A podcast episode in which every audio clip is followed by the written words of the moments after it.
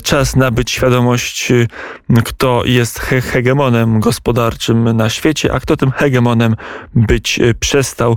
Przy telefonie dawno, przyznam się szczerze, niesłyszany w Radio Wnet dr Cezary Mech, ekonomista, były wiceminister finansów, obecnie, o ile to mogę powiedzieć, pracujący w Narodowym Banku Polskim. Dzień dobry.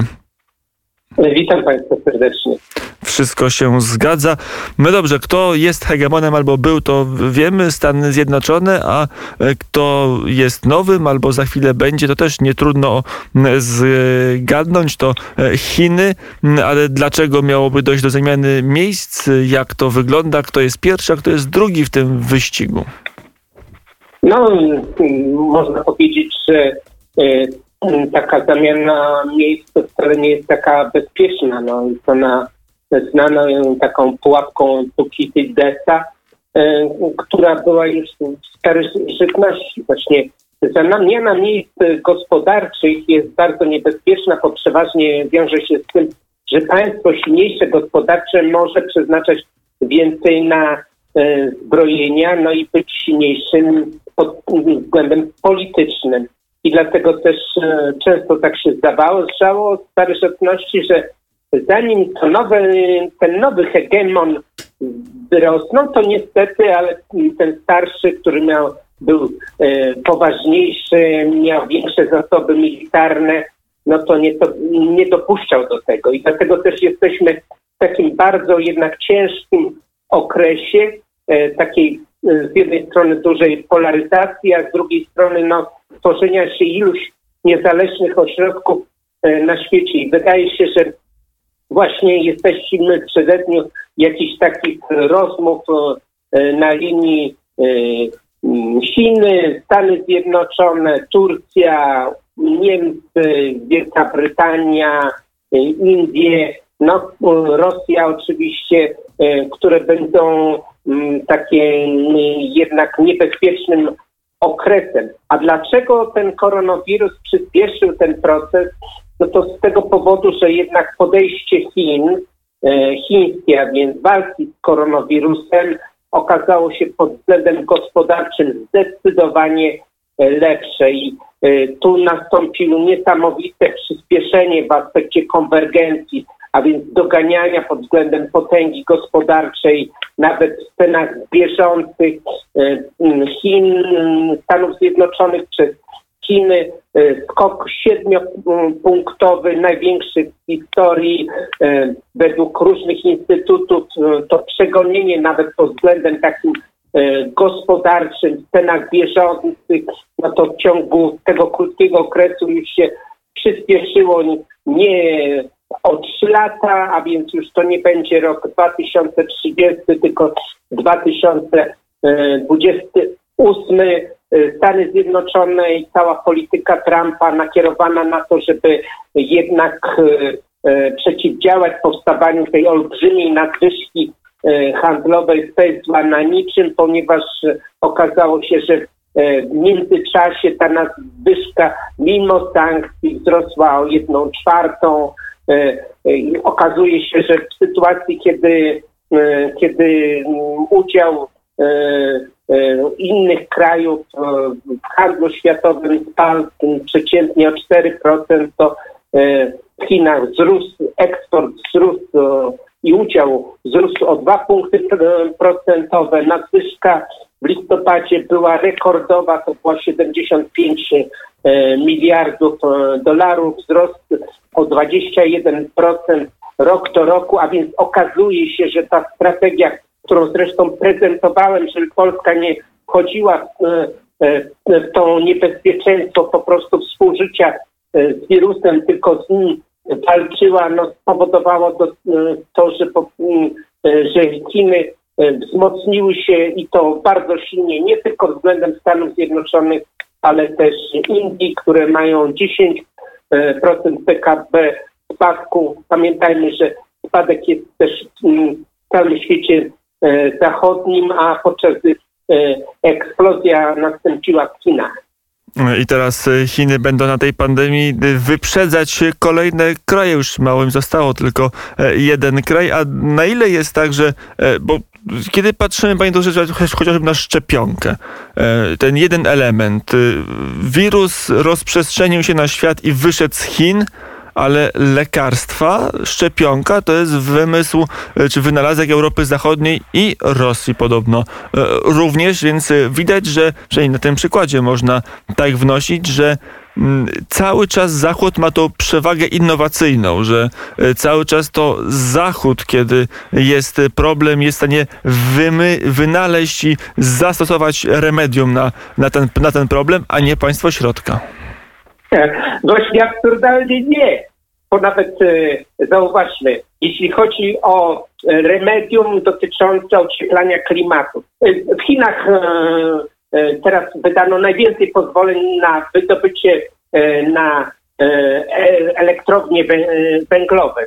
To, to takie, ale jednocześnie oni są tymi, którzy nagle proponują krajom zachodu wszystko. Najtańsze panele, najtańsze wiatraki, e, najtańsze e, elektrownie e, atomowe. A jeśli chodzi o szczepionkę, no to zauważmy, e, dlaczego na przykład bardzo silnie wzrosło przekonanie, jeśli chodzi o ekspansywność chińską. Właśnie dlatego, ponieważ mimo, że u nich zarażonych jest tylko i wyłącznie tam w sumie dwieście osiemdziesiąt obywateli, to proszę zauważyć, oni też mają szczepionkę, która podobno skuteczność jest na poziomie siedemdziesiąt sześć procent. I między innymi najprawdopodobniej oni będą głównymi, który, którzy będą dostarczali. Ba, niechęć i brak wiary świata zachodniego i w ogóle społeczeństw do tego do prawdomówności a propos y, y, kwestii politycznych, gospodarczych i, i, i społecznych, jakie, y, jakie przebiegają w krajach, powoduje, że społeczeństwa nie wierzą już nawet w te szczepionki i jest duże, są duże, bardzo duże obawy i niebezpieczeństwo, że kraje trzeciego świata będą uznawały, że e, szczepionka chińska jest najbezpieczniejsza, najlepiej powiedzmy m, przetestowana, e, na równi z tym, że wierzą w to, że e, Chińczycy ich, m, przez e, ich technologie telekomunikacyjne nie posłuchują, mimo że na pewno e, to robią. Tak samo jak i właśnie te technologie Zachodu. Właśnie niebezpieczeństwo na czym polega? Bo była taka nadzieja, że Chiny to będą produkowały tylko podstawowe produkty. Zaś po prostu to, ta wiedza będzie skoncentrowana w krajach Zachodu i dzięki temu one będą miały możliwość moż, mo, możliwość takiej przewagi i zbijania tej śmietanki. No okazało się, że właśnie to niebezpieczeństwo w tych kolejnych planach jest polega na tym, że Chiny chcą przegodnić przed pod względem technolo- technologii świata zachodu i to jest bardzo duże niebezpieczeństwo, bo może się okazać, że to z tego, że mamy właśnie najwięcej lotniskowców i, i, i innych technologii, a będzie się okazywało, że po prostu będą one nieużyteczne i co ciekawe, to udowadniają nie e, e, Europie, tra, zwłaszcza Francji, nie Chińczycy, ale Turcy poprzez ich drony, i, e, które są ukazywane jako ta potęga technologiczna, wojskowa, która wygrywa kolejną wojnę na Bliskim Wschodzie. To mamy przewagi Republi- Ludowej Republiki Chińskiej. A na ile ten świat, gdzie, jak rozumiem, mamy tego odchodzącego hegemona i mamy tego, ten kraj, który chce tym hegemonem globalnym zostać, jak to się może odbyć, jakie napięcia mogą się pojawić, bo chociażby na rynkach ekonomicznych cały czas dolar jest walutą dominującą i I chyba nikt nie bardzo ma pomysł, chyba że pan doktor ma pomysł, jak na przykład yuan miałby tego dolara zastąpić i w jakim mechanizmie to miałoby się odbyć? No, najprawdopodobniej dolar jest nadal tą walutą, która ma potężną przewagę, ale patrząc na to, jak Chiny odgrodziły się od propagandy Zachodu, mówi propagandy, no informacji Zachodu w internecie, jak e, poistniała. Ja sam widziałem to przerażenie, kiedy bywając w Chinach, to przerażenie, że w pewnym momencie zostanie znaleziona jakaś, jakiś wirus, jakaś choroba, która będzie tylko i wyłącznie atakowała Chińczyków, w jaki sposób oni w aspektach medycznych y, przegonili Zachód, dlatego też istnieje również y, no, y, niebezpieczeństwo, że nagle się okaże, że to Yuan będzie tą walutą y, światową w sytuacji, kiedy ma, Chińczycy mają tak olbrzymie rezerwy y, dolarów, a z drugiej strony stają się głównym partnerem handlowym trzeciego świata. To nie jest już tylko Afryka, to nie jest już tylko i wyłącznie Azja, to jest cała Ameryka Łacińska i dlatego też wydaje się, że teraz ta strategia po prostu jednak świata zachodu będzie polegała na tym, żeby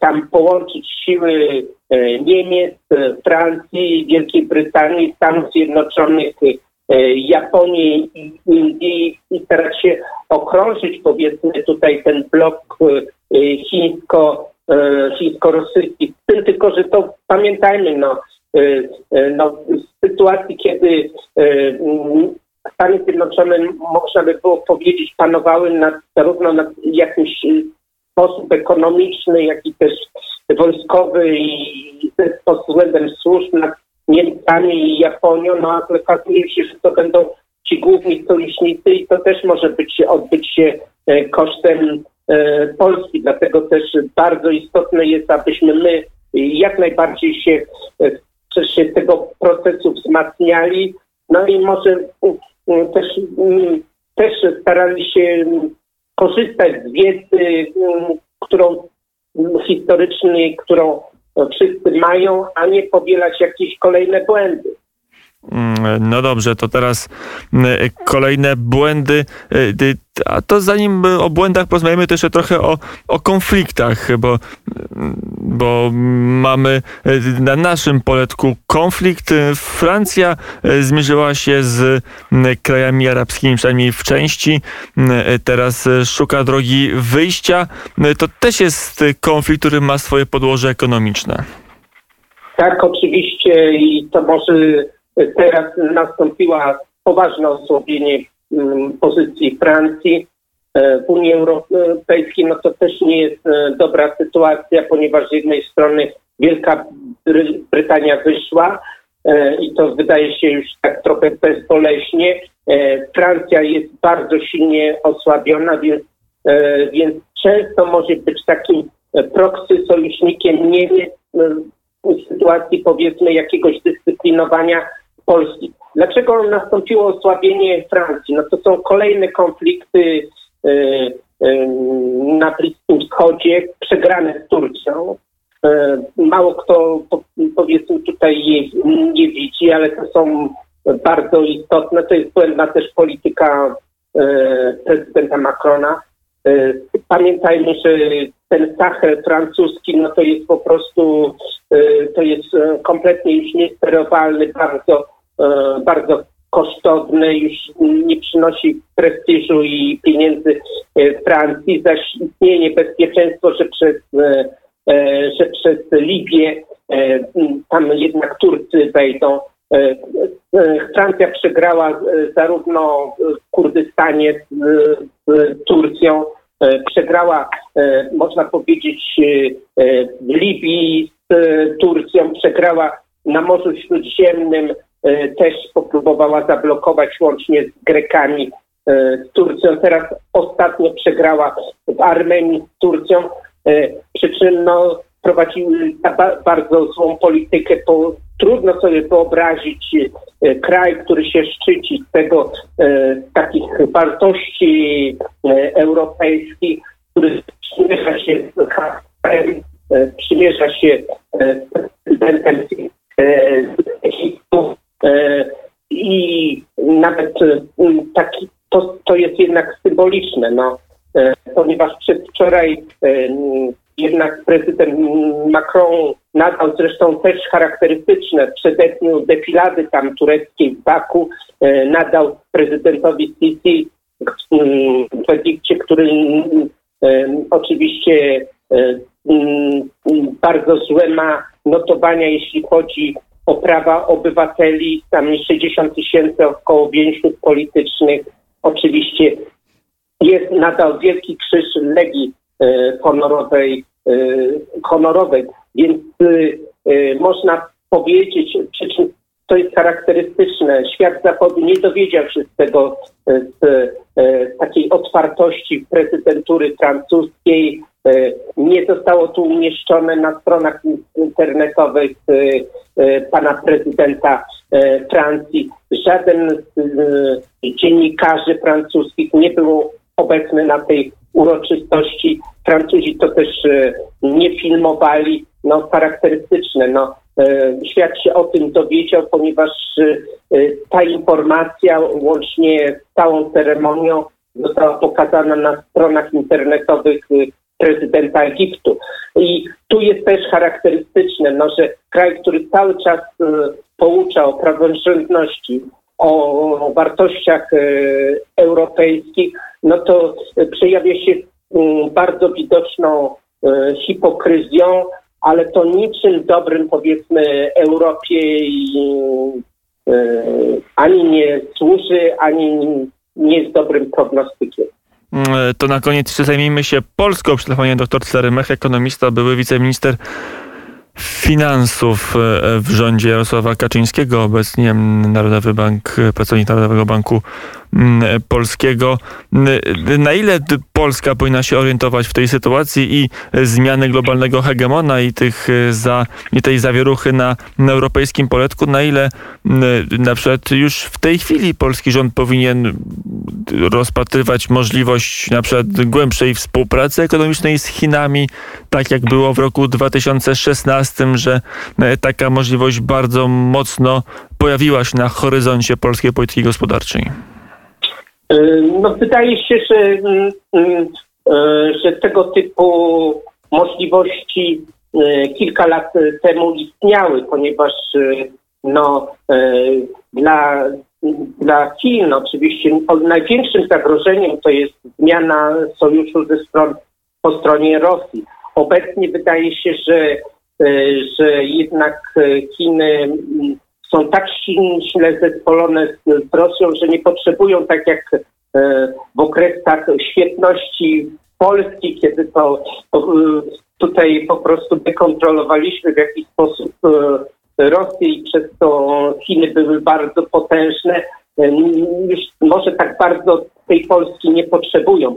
Problemem Polski jest raczej to, że po to, żeby taką rolę odgrywać, musiała być bardziej niezależna pod względem politycznym, a trudno sobie wyobrazić, właśnie między innymi najprawdopodobniej to się nie udało przed tymi czterema laty, ponieważ no, jednak Stany Zjednoczone i tutaj priorytetem jest jednak polityka jednak antychińska i my beneficjentami tych zmian najprawdopodobniej nie będziemy, podczas gdy istnieje wielka szansa, że że to Turcja, wyzwoli, która się wyzwoliła od wpływu Zachodu, obecnie to po prostu e, patrzy, kto będzie licytował wyższą cenę. Czy, czy oni będą współpracowali z nami i z Rosją, i z Iranem, czy też, jak kokietują ostatnio, powiedzmy tutaj Stany Zjednoczone, Europę, świat zachodni, przecież że mają jednak aktywa, których nie ruszyli e, w wśród Ujgrów w Chinach, mają wpływy olbrzymie w tych republikach posowieckich. No i to, co się stało w Azerbejdżanie, to wszyscy widzimy, ale przecież to jest też Turkmenistan, to jest Kazachstan, to jest Uzbekistan, Kirgistan. Tam mają też olbrzymie wpływy, które starają się pokazać, że mogliby być dobrym sojusznikiem tutaj w relacji z Rosją, a ostatnio przecież wczoraj na defiladzie Erdogan też, kokietując Zachód, wspomniał, że przecież Turcy, a więc ci Azerowie, też istnieją w znacznej ilości na północy Iranu, co bardzo zdenerwowało tutaj zarówno premiera, jak i ministra spraw zagranicznych Iranu, A więc wszyscy czekamy, czy to y, jednak będą sankcje przeciwko Erdoganowi, czy, y, czy jednak y, ta Turcja zostanie włączona tego, do, tutaj do Sojuszu Zachodniego. Dla Polski nie byłoby korzystne y, w sytuacji tak silnego nacisku z jednej strony ze strony Niemiec, a z drugiej y, z Rosji, gdyby NATO jednak y, y, zrezygnowały tutaj z tej południowej y, flanki, a więc Turcji. Powiedział doktor Cezary Mech. No i świat jest w pewnym rozedrganiu, za czym jak się będzie z powrotem składał w całość, jak bardzo drastyczne to będzie składanie się w całość, bo do tej pory upadek jednego imperium i wzrost innego to z reguły oznaczało poważny konflikt zbrojny, no ale może w tych czasach wystarczy, jak wystarczy jakaś poważna wojna handlowo-walutowa i będzie po sprawie. Panie doktorze, dziękuję bardzo za rozmowę i do usłyszenia. Dziękuję bardzo.